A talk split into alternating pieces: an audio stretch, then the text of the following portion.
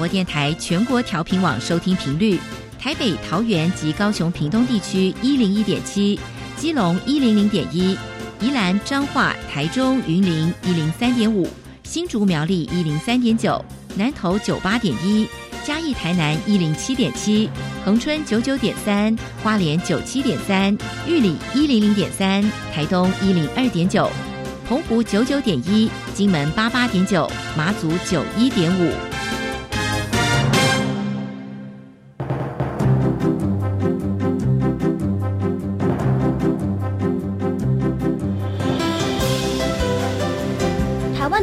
怎么做，才能使孩子面对未来的社会呢？当我们期待学习者改变的同时，也期待教师的教学方法跟着改变，家长的观念也一起改变。一起携手，协力同行。于林校长带您探索、自发、互动、共好的十二年国教新课程，听见台湾教育的改变。欢迎收听《国教协作向前行》。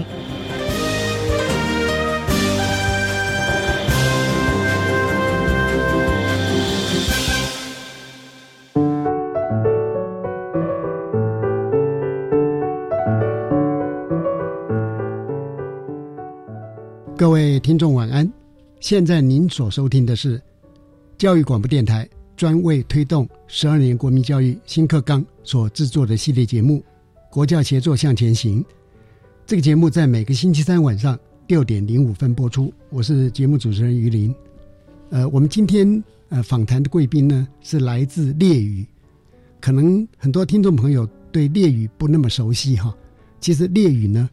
又有一个别称叫做小金门，它在金门本岛西南方，其实距离中国厦门呢只有五公里，所以曾经被称作是外岛中的外岛，前线中的前线啊。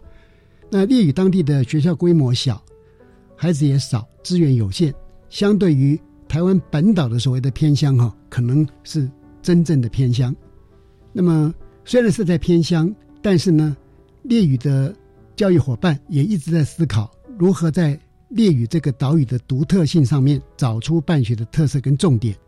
所以，我们今天的主题呢，是来讨论呢，行塑未来公民的列屿学员。我们一起来看看在列屿国中进行的精彩的风貌。我们邀请的是金门县列屿乡列屿国民中学黄华校长，感谢校长呃远从金门而来，十分感谢黄校长您好，主持人好。因为烈屿是一个非常独特的一个。地区，所以是不是首先呢，请黄校长谈一谈烈屿国中是怎样的一所学校？好，谢谢主持人。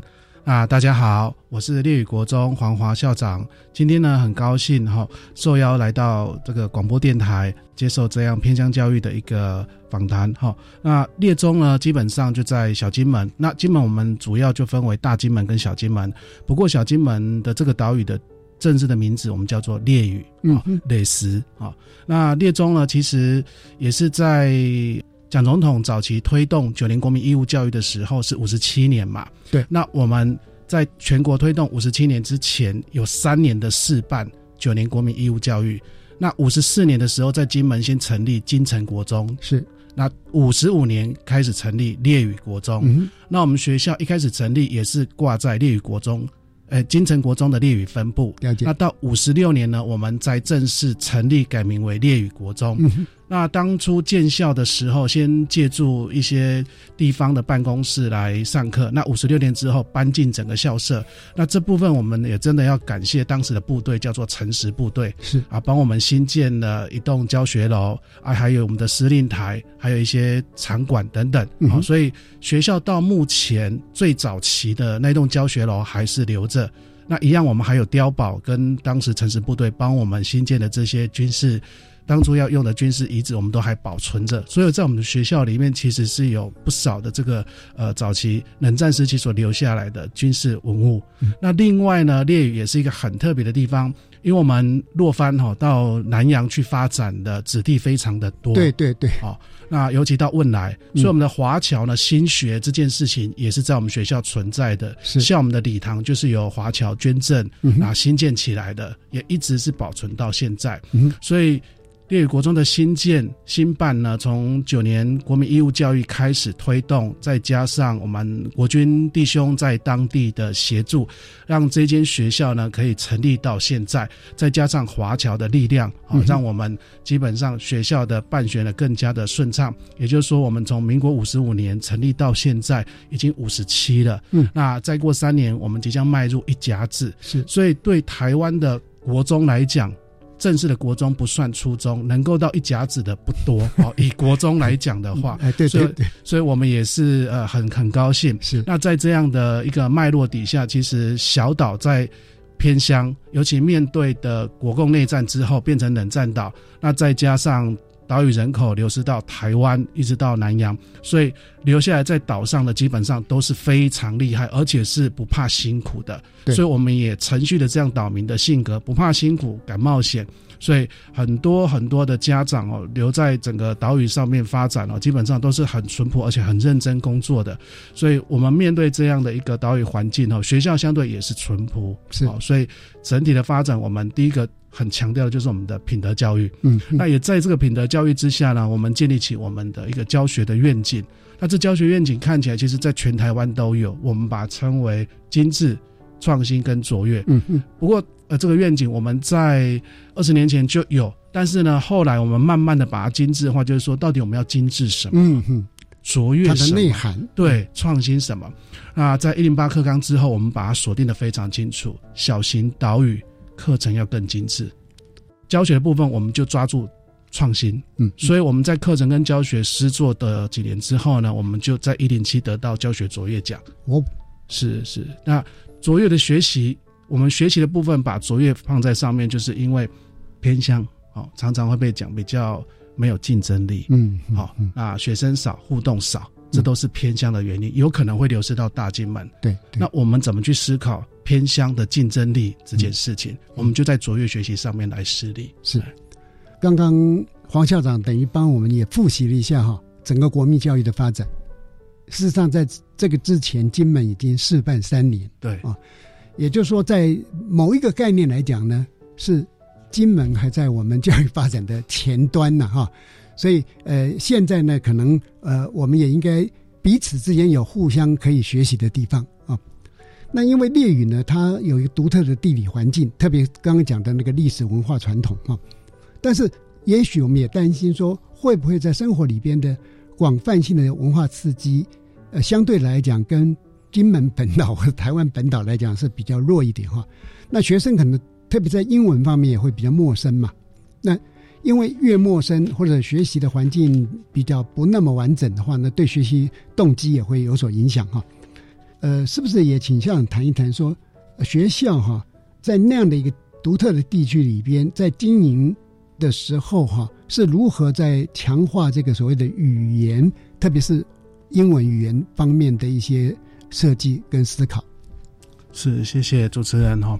那在偏乡，尤其我比较会觉得烈屿是一个偏乡的离岛，嗯，但它却是又很接近厦门这个 mega city，它是个超级大都市，对对。所以我们两只眼睛，一只眼睛看着大金门，一只眼睛看着厦门，两个岛屿是很蓬勃的在发展。嗯哼。那金门因为小三通的关系，它一整年的这个人流量非常的多，但是烈屿基本上是。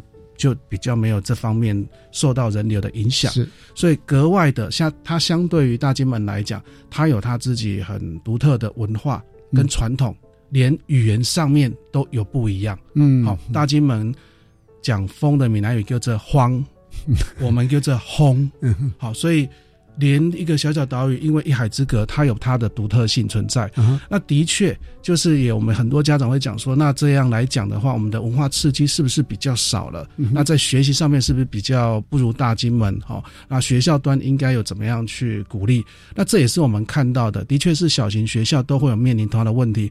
不过，我们也是要看到这个问题，再看到大金门，再看到台湾，再看到厦门，从关系连接重新回来思考学校怎么去推。嗯嗯。所以在我们的学校的培养学生的愿景上面，我们其中有一个很重要的地方，我们品格教育为主，我们希望培养这些孩子们因为在小岛，你一定要有合作团结的观念。嗯嗯，那这个合作团结就是大家的学习一定是分组为主。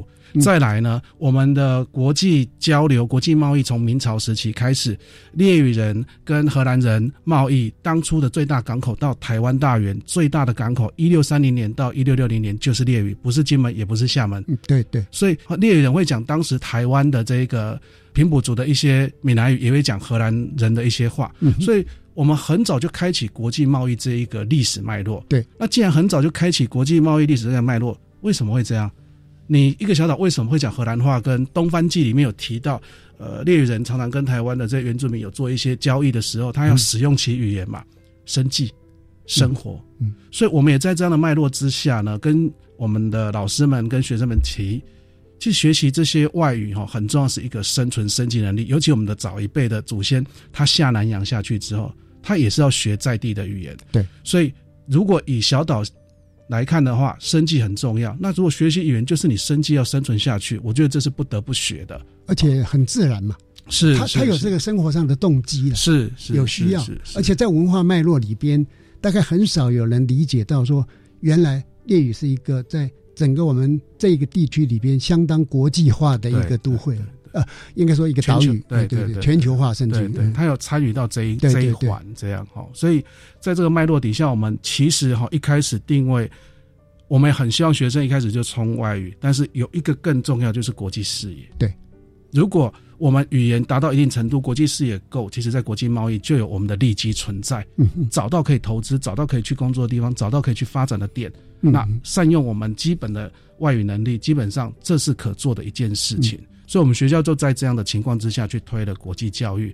那我们实施的过程里面，基本上就是用双语模式。嗯，只要是列中的学生，七八九都要多上一门国际教育的校本课程。嗯，那这一门课程的实施，就是由英语老师，也有国文老师，也有美术老师。也就是说，这门课不是英语老师在上，它是有很多跨领域老师搭配外师进去。所以我们很早就开双语模式了。嗯，好，那让这整个国际教育的推动呢，也减轻英语老师的压力。只要是我觉得我们有共备完，老师可以 loading 可以的，那他英语能力上行的，不一定要英语老师，嗯跨领域老师一起来完成，就像阅读一样，不再是国文老师一个人的事情，而是大家一起推动。就像国际教育也是一样，所以我们的美术老师更特别，我们的音乐老师也很特别，都一起加入，那跟我们老师外师共备。嗯，那透过不同的主题。不同的年段去把双语搭进去，让他认识主题啊，跟国外学校来交流啊，让他的口说更加的提升。所以，我们是透过这门课把双语建构起来，也更重要，透过这门课后面我们要展现的就是学完的，就是要跟国外交流。那我们交流的学校有台湾的，有澎湖的，有菲律宾的，也有美国的。嗯嗯好，让学生可以借由这些不同的交流，看到不同的面相。就像我们刚刚讲的。偏乡不用害怕自己比较孤立，只要找得到连接跟关系，国际视野足够，语言学起来，我觉得世界都在我们的旁边。嗯，刚刚校长的整个逻辑脉络非常清楚哈，而且也是很值得某些其他的地区哈来做思考。比方，他一定是从人民生活生计上的需求，因为人要活下去，要活得很好，是他就必须。要有某些的技能嘛，而你又把国际教育、呃国际视野摆在语言前面的好处是，当他有了一个比较全面性的脉络理解的时候，他在学习语言的动力上面呢，很显然比单独去强调语言呢要来的更加的有效哈。这个让我们非常敬佩哈。那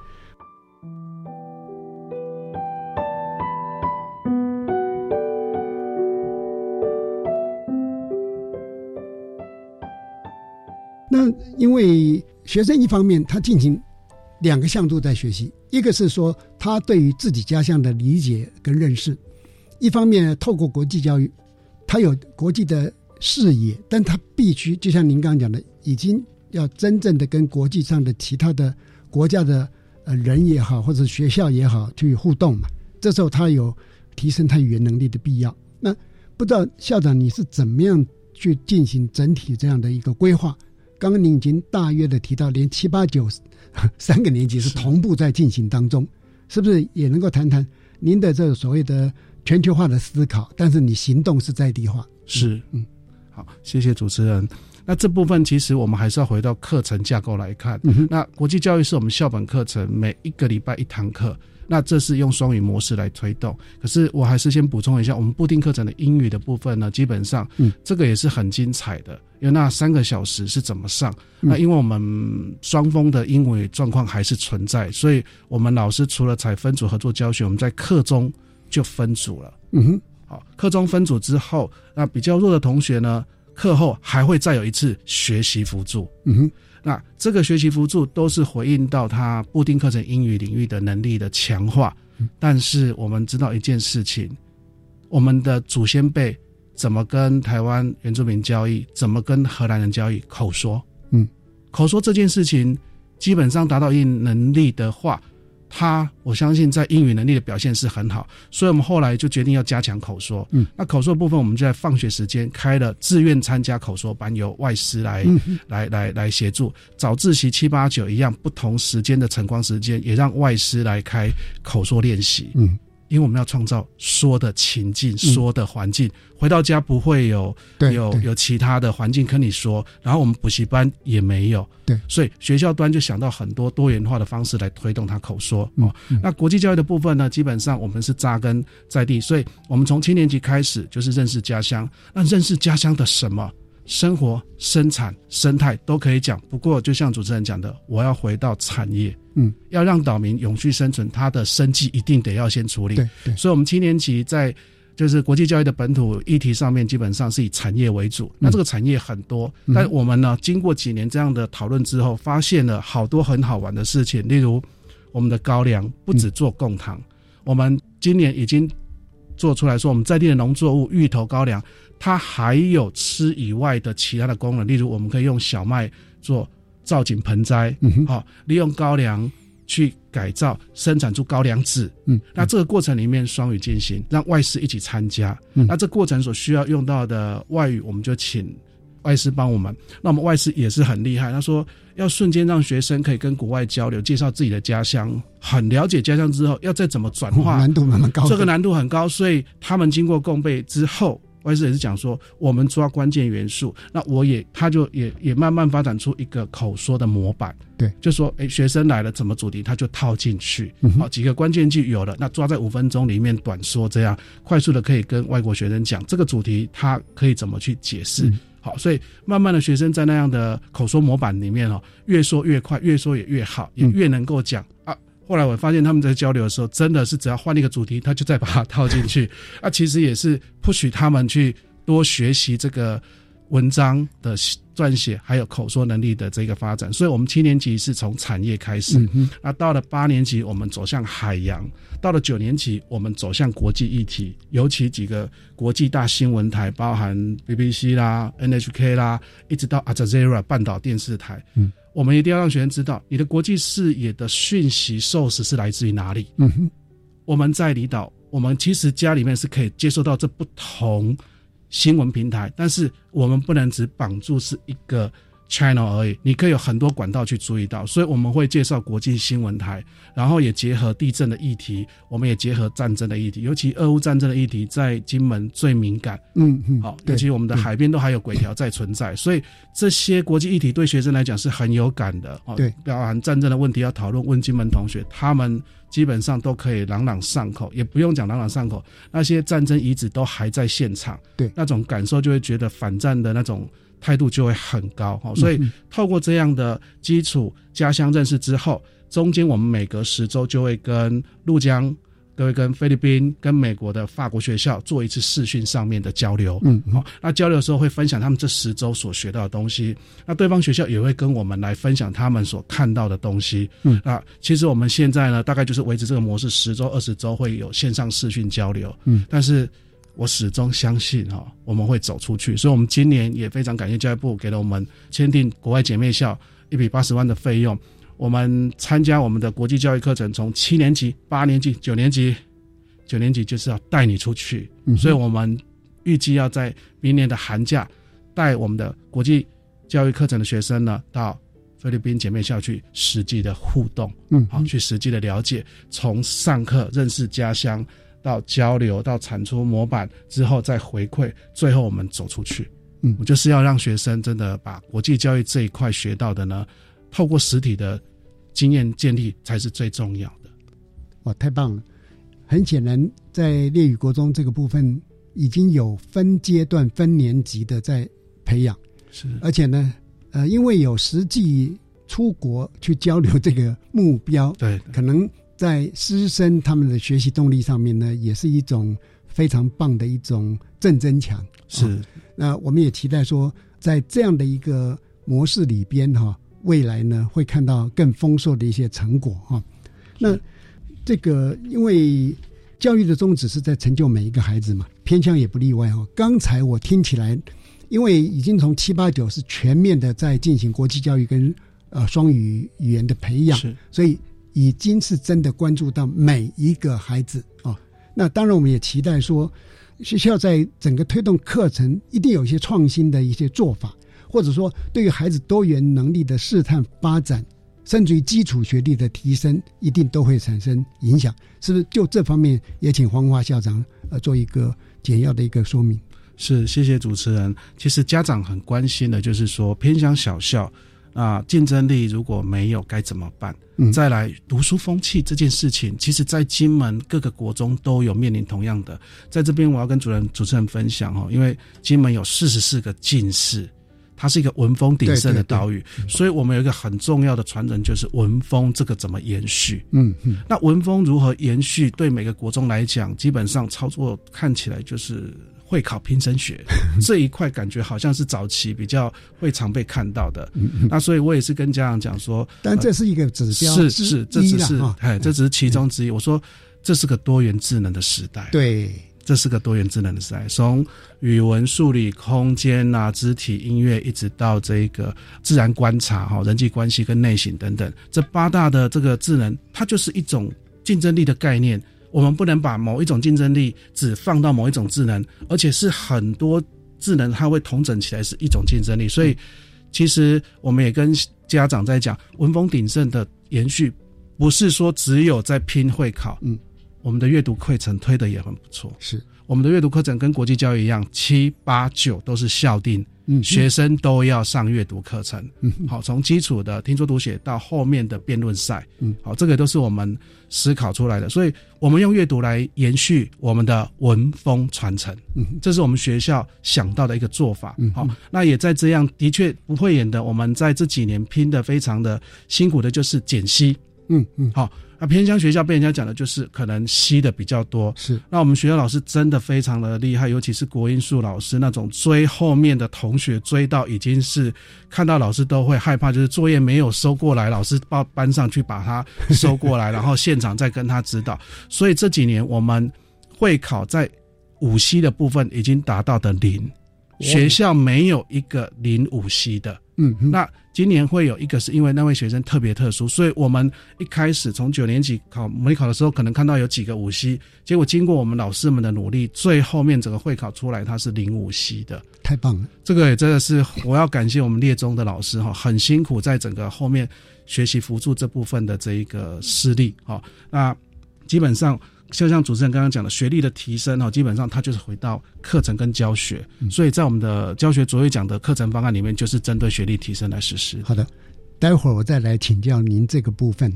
但是刚刚讲到说零五 C，这个可能全台湾地区的学校做到的可能都不多。是是，那我刚这样听哈，你们有学习辅助，那学习辅助的师资是哪里来？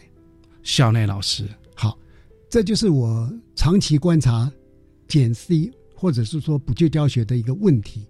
是当列语国中，它是以学校的师资来做所谓的减 C，而不是在依赖说外面的大学生呐、或者说外聘的老师来做，这很显然才能够真的达到我们减 C 的目标，才能真的帮助孩子。好，呃，我们待会再继续就这方面议题来做讨论。先听一段音乐之后，再继续来请教黄华校长。好，谢谢主持人。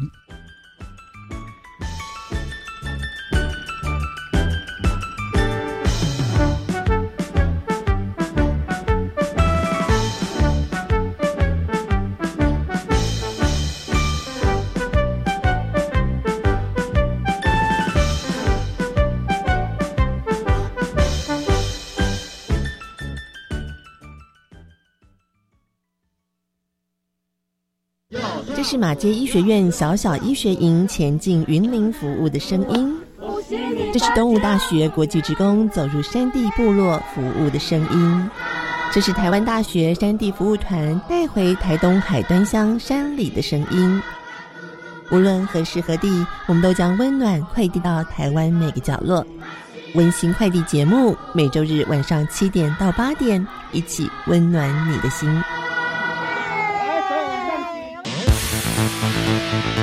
来到花莲太巴朗，你可以制作红糯米特色料理；嘉义甲亚马部落，你可以射箭甩风笛。咦，你怎么知道？因为我参加了青年壮游许多丰富的体验活动，既有趣又能够更了解台湾在地文化。那要怎么参加？可以上青年发展署官网以及壮游体验学习网浏览，一起加入壮游行列哦。以上广告，教育部提供。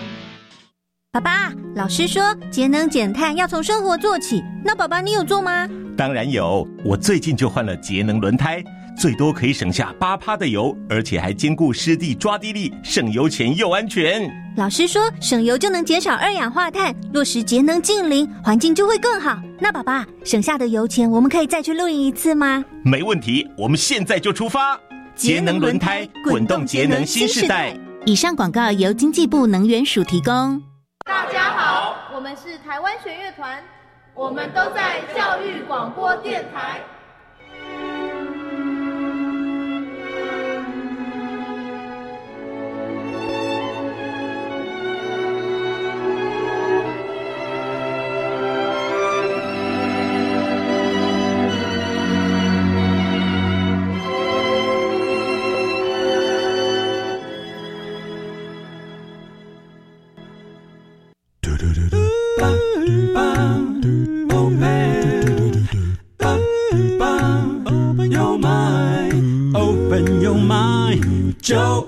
教育电台。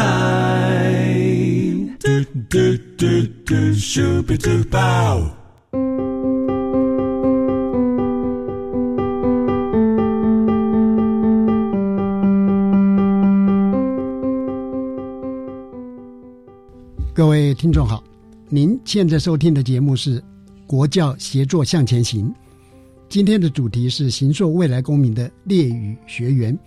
现场的贵宾是金门县烈屿国民中学黄华校长。刚黄校长谈到说，在这样一所学校里边，他能够做到在减 C 哈，所有的 C 能够归零，这个真的令我们非常非常敬佩。因为即使在很多大都会的学校，到今天为止都做不到这一点。这象征烈屿国中的老师校长真的发挥了烈屿这个岛屿的精神，能够。做到别人所无法达到的一种目标啊，令我们非常敬佩。谢谢。刚你有提到说有关你们得到呃教学卓越金质奖等等哈，那除了这个之外，就是因为烈屿是四面环海，虽然现在有所谓的金门大桥嘛哈，那它在地的生活跟海洋的密不可分，这一些部分是不是校长也能够为我们做一个比较全面性的一个介绍？好，谢谢主持人。主持人，我们是教学卓越奖、银质奖。谢谢主持人，我们会再继续努力。其实不管金质奖、银质奖哈，都是全台湾最顶尖的学校。谢谢主持人。好，那有关于海洋这一块哦，因为海岛嘛，哦。那基本上海在岛的前面，那我们又是很小型的岛屿，大概是十四到十五平方公里。它这个岛屿的周围又很多的岛屿，所以就整体的中国东南沿海的岛屿群、大陆岛的整个形成的原因都一样。那我们是其中一个，是啊。那我要特别分享一个概念，就是说哈，在我们金门很常叫金门叫金门山，嗯哼。那猎屿人后来也把自己猎屿叫做猎石山，嗯哼。那这个。为什么我们叫金门的？对，为什么？因为早期航海就把岛看成是山，就是灯塔的概念。哦，所以我航行到这边看到这个岛啊，我们就讲爱看到金门山，爱记得爱挖爱刷，爱可以把它收在啊，哈啊看到的说刷爱挖爱刷，所以山的概念就像灯塔，嗯啊，所以就有一点把岛屿变成是灯塔的概念，是一个指引的方向。好，所以。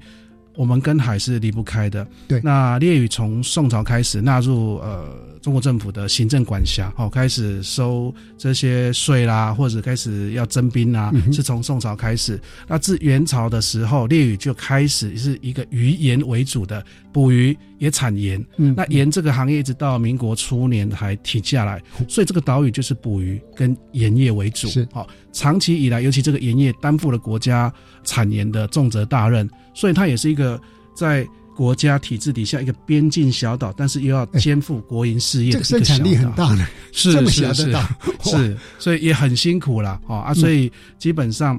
这个地方又早期因为有海盗的关系对或倭寇的关系，所以哈、人民生活是非常辛苦。也就是说，面海这件事情跟海洋生活这件事情，猎人是很在行的。哦，透过海洋生产，或透过海洋进行交通联络，或透过海洋进行呃某一些的贸易等等，这是猎人很在行的。嗯但是我们看完了之后，我觉得对猎与国中而言，所有的学生要认识这个海洋的一个观点很重要的就是生计海洋。嗯嗯，哦，嗯当然我不能先讲生态海洋，因为就祖先辈来讲，他会去采集，他会去捕抓，嗯。哦，基本上啊，他会去进行这一个航行，哈、哦，这个都是属于生计这个观点往下走。呃校。长，你这个观点非常在地化，是是。不容易，因为很多地区可能没有去思考它过去的文化传统，就直接切啊。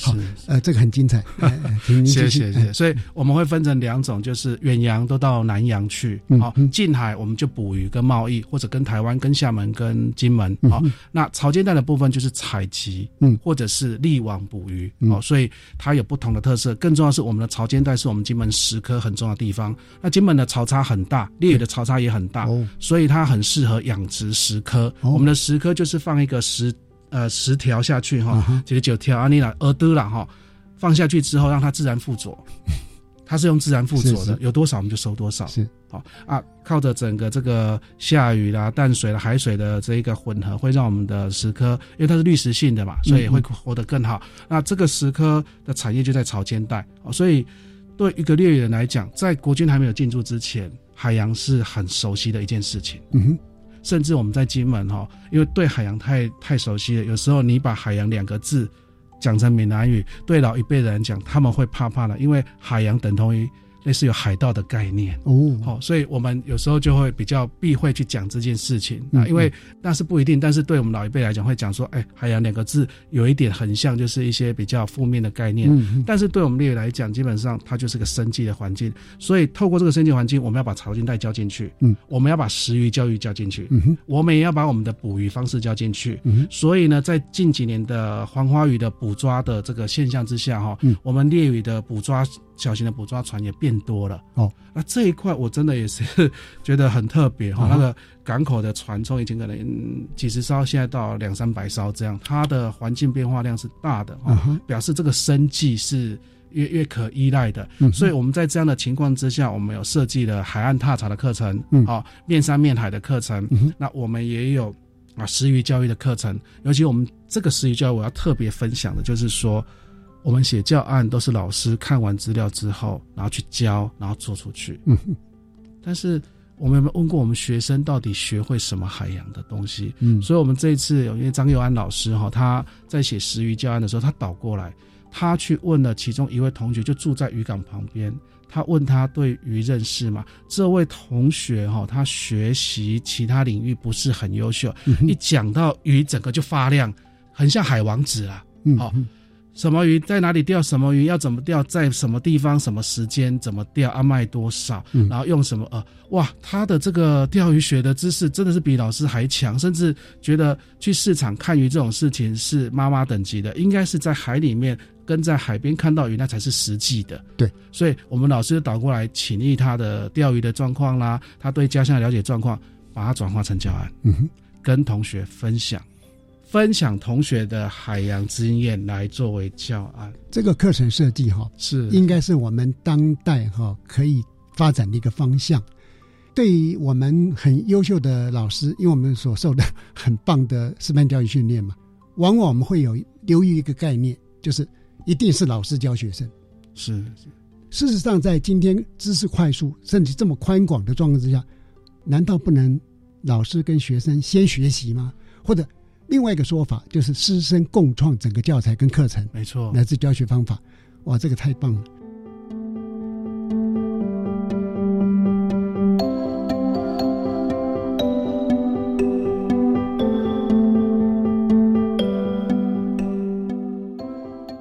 老师也把这个课程上完之后跟同学分享，那他想说也整理一下去去参加比赛，也想不到竟然会得第一名啊！所以老师们，我我倒觉得不意外，所 以老师也是很有一个成就，这是符合我们当前的整个课程发展的一个趋势啊，是，而且是以学生为中心，是是，那这是一个师生的学习社群的建构了，嗯，是。嗯，所以以海洋为主的这一个课程哦，我们刚刚有讲的就是我们的乡土走读、哦海岸踏查、潮间带的认识以及这一个食鱼教育。不过这三个是另外我们有开出来的校本课程，但是我们老师也在提，嗯。教海洋只有这样教嘛？所以在国际教育里面，我们其实也有特别把海洋的议题融入到八年级，让他们了解石科跟后，我们那个活化石的后嘛，哈，让他可以跟呃外国学生分享，我们这边哈真的是整个海岸的生态是保存的非常好，尤其。我们在地的树人很强，洪清章老师，好，他在金门潮间带是非常投入的一个老师哈。那我们也请老师们教我们学生，他就是我们猎鱼人，嗯嗯。退休之后，他一直在海岸里面这样走来走去，让他发现了新的物种。哦，这个物种就叫做金门钟螺，也用他的名字来命名，所以。海洋看起来就是很平凡的一个地方，那我们教学生如何看到这个平凡的不一样的地方，就是要看到不一样的海洋。所以小小的潮间带它隐含了很多的学习意义。所以我们每一学期去不同的海岸，看不同的潮间带，真的体验非常丰富。更重要是这个岛的地址也很精彩。嗯，从玄武岩到花岗岩到花岗片麻岩，我们跟学生讲。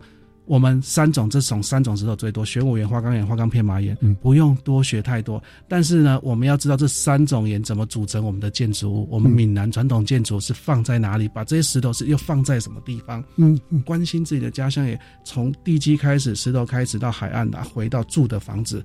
那如果孩子们对自己的闽南传统住宅，除了建筑物上面的一些呃元素可以说明，那食材如果可以认识啊，就在哪个海边哪里去开采的，那我们就知道。所以基本上这样对学生来讲哦更有意义了，跟外国人分享就地取材，嗯，这个就是岛民生活永续在这个地方活得下去的。啊，我们就地取材当然不会危及到我的生存本能，我也不可能把石头挖到都没有，对对不对？所以他怎么去发展出跟岛屿生态？共生的一个模式，我觉得也是我们祖辈的一个智慧啊。那因为的确早期我们猎屿人比较多，后来因为移移居了哈，我们看到那个卫星影像图的比对，早期真的是红山灼灼了。那后来国军进来之后，现在变成是绿化会比较明显，所以相对在风的影响上面就比较少了。哦，所以海洋这一块哦，在我们的课程里面一直都是很重要的元素，甚至我觉得它就是一个意识，是哦，是它就是个意识，尤其你。不了解海洋，海洋也不会了解你。嗯哼，那你对这个岛屿的了解就仅止于那个聚落而已。对，好，但是岛跟海如果能给它连接好一点，这个就是又回到我们刚刚讲的国际的观点，就是说，岛屿透过海洋去连接其他岛屿，啊，我们也是透过海洋去连接金门，去连接厦门、台湾，甚至连接全世界。嗯，只要我把关系弄得比较清楚。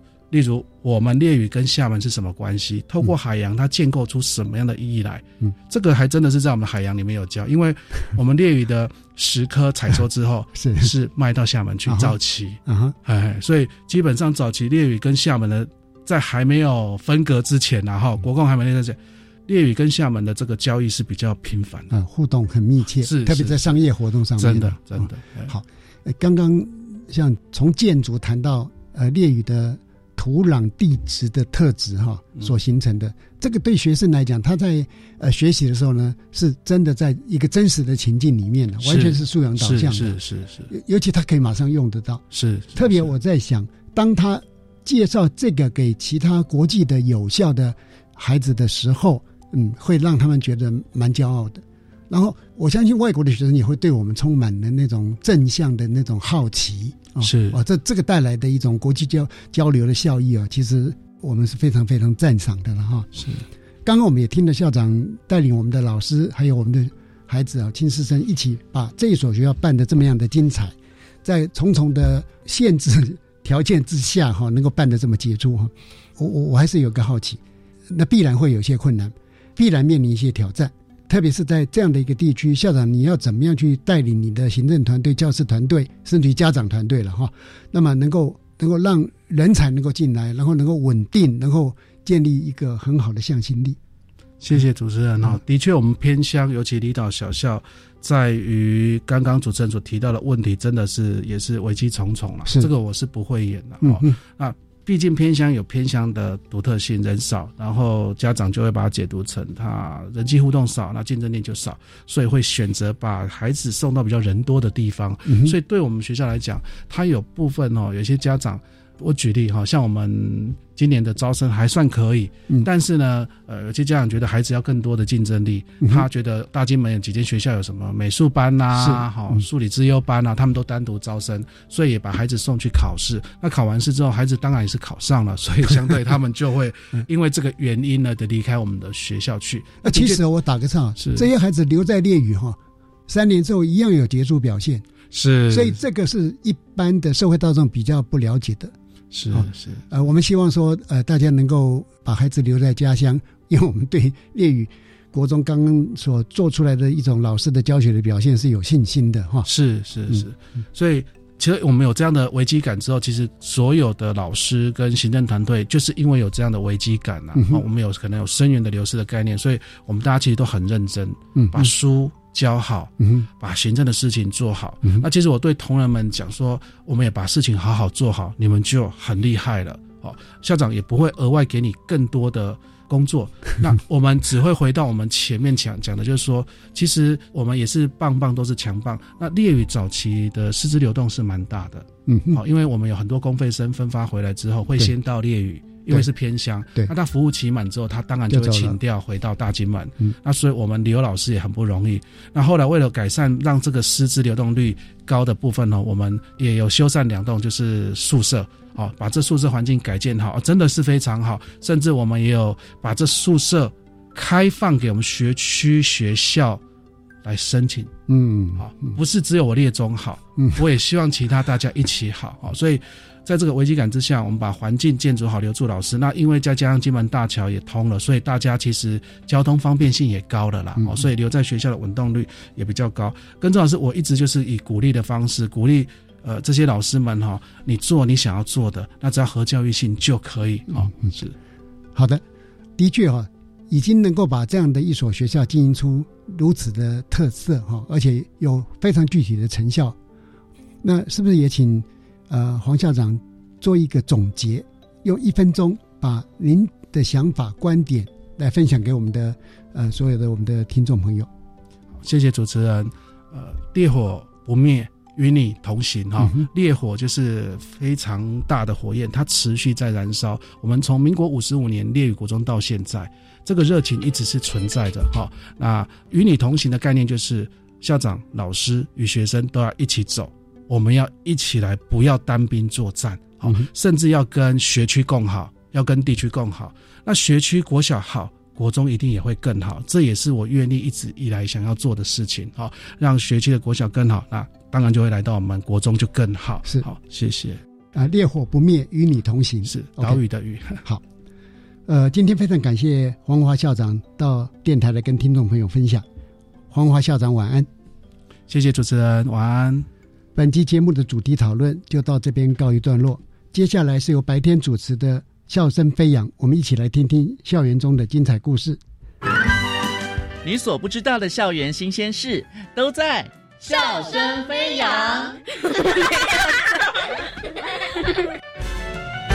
欢迎来到笑声飞扬单元，我是白天，邀请到新北市新店区双峰国小的王耀德校长，校长好，主持人好，教务主任赖欣怡主任好，主持人好，请教校长哦，学校大概在哪个位置呢？双峰国小是在新店北一路上一所被森林环绕的小学，学校大概有三百多位孩子。学校比较特别的是，大部分的家长都是从其他地方越区来。就读学校的环境生态非常的丰富多元，学校也有非常多的特色的课程。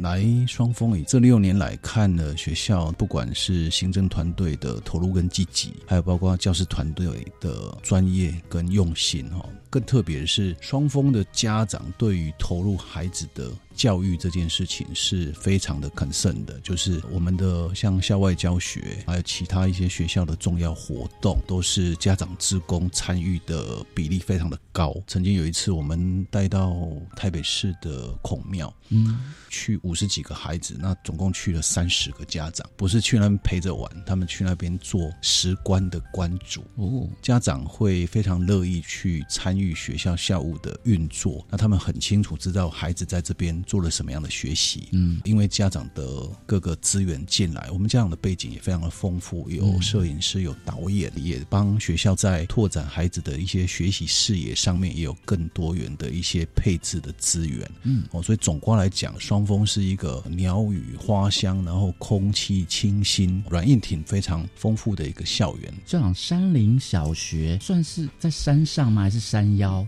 半山腰，但是学校刚好那个 location 就是被森林环绕，所以曾经有人就问说：“哎，双峰国小是不是森林小学？”我们的课程也有很多都是用实验的精神，包括现在我们素养导向的教学在推。双峰是一所被森林。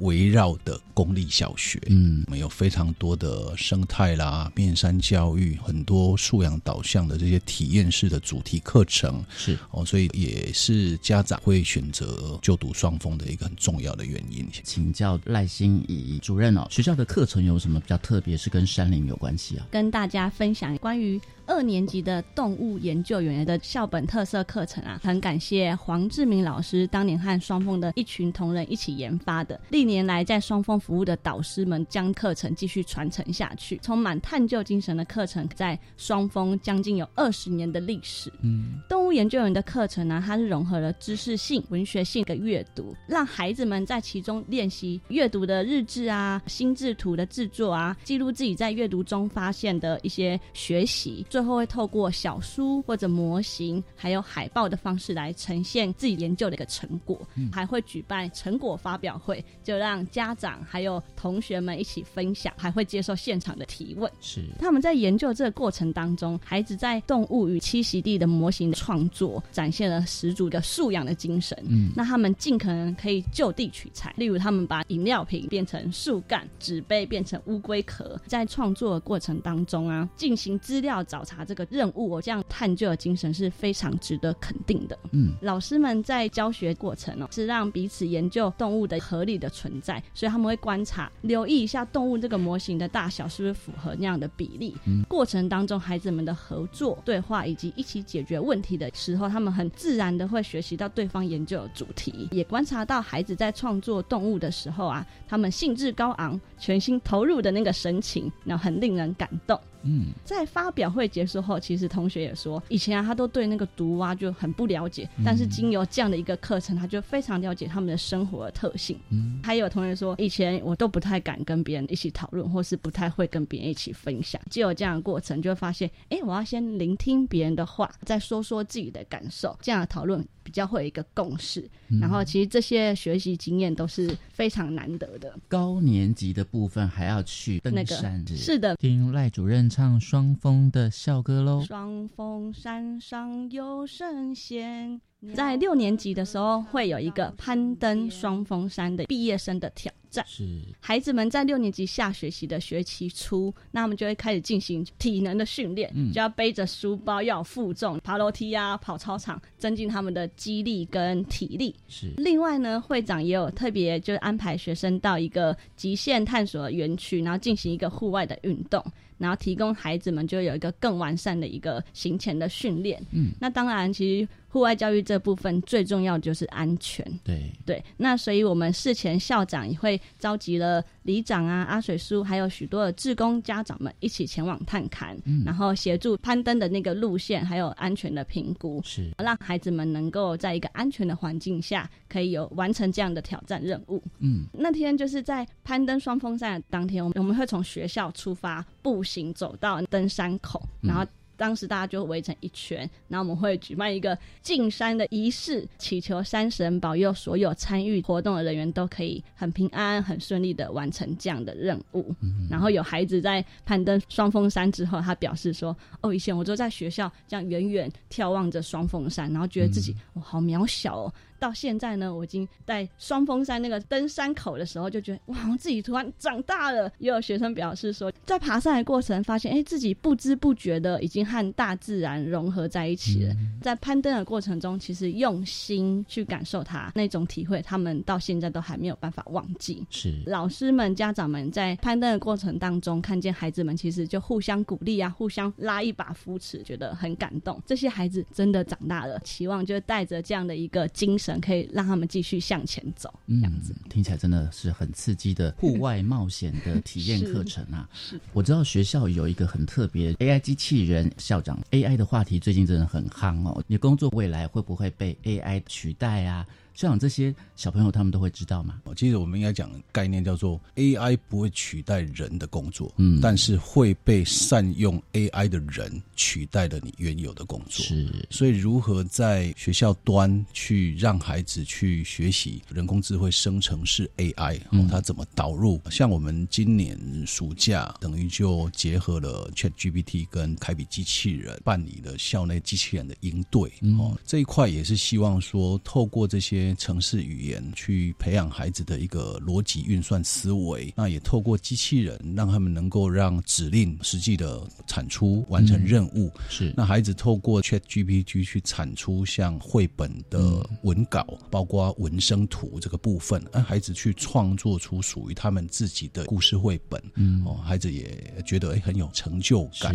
所以双峰在这个学年度一一二。我们即将也会导入交通大学，还有师大专业的师资去成立 AI 机器人的社团。嗯，那也是希望培养孩子有数学、科学的逻辑思维，透过这样子的城市语言的培养，让他们去行说一个团队合作。嗯，最重要是能够去提升孩子科技的素养。在春天的时候，有一个叫春游践行，因为新店步道非常的多。嗯嗯，各个年级都有走不同的步道。双峰这边我们有。一套面山教育的课程，嗯，里面包括了攀树、攀岩跟走绳，都是培养孩子在攀登山域的环境必须要去培养的能力啊。基本上，我们也希望说，哎，那在中年级的部分，我们未来也希望透过这样子的一个科技扎根，让每个年段他们在要 ending 的时候都可以有一个成果的展示。校长未来对于双峰国小还有什么期许啊、梦想？双峰一直以来，我们都是用素养导向的教学，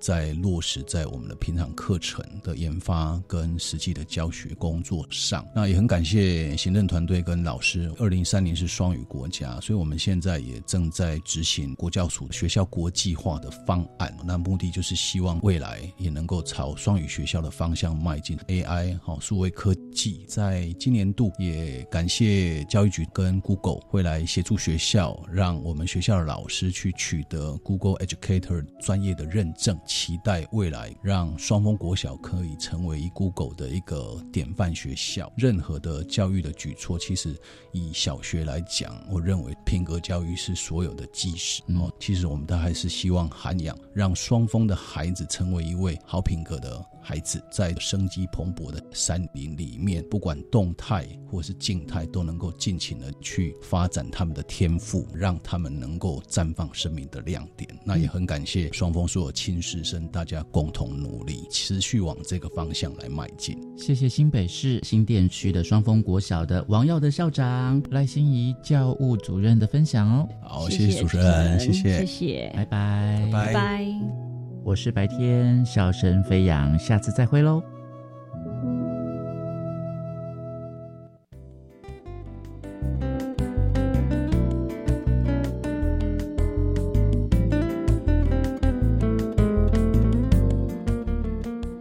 各位听众，感谢您今天的收听。本节目《国教学术向前行》在每个星期三晚上六点零五分播出，欢迎您再次准时收听，再会。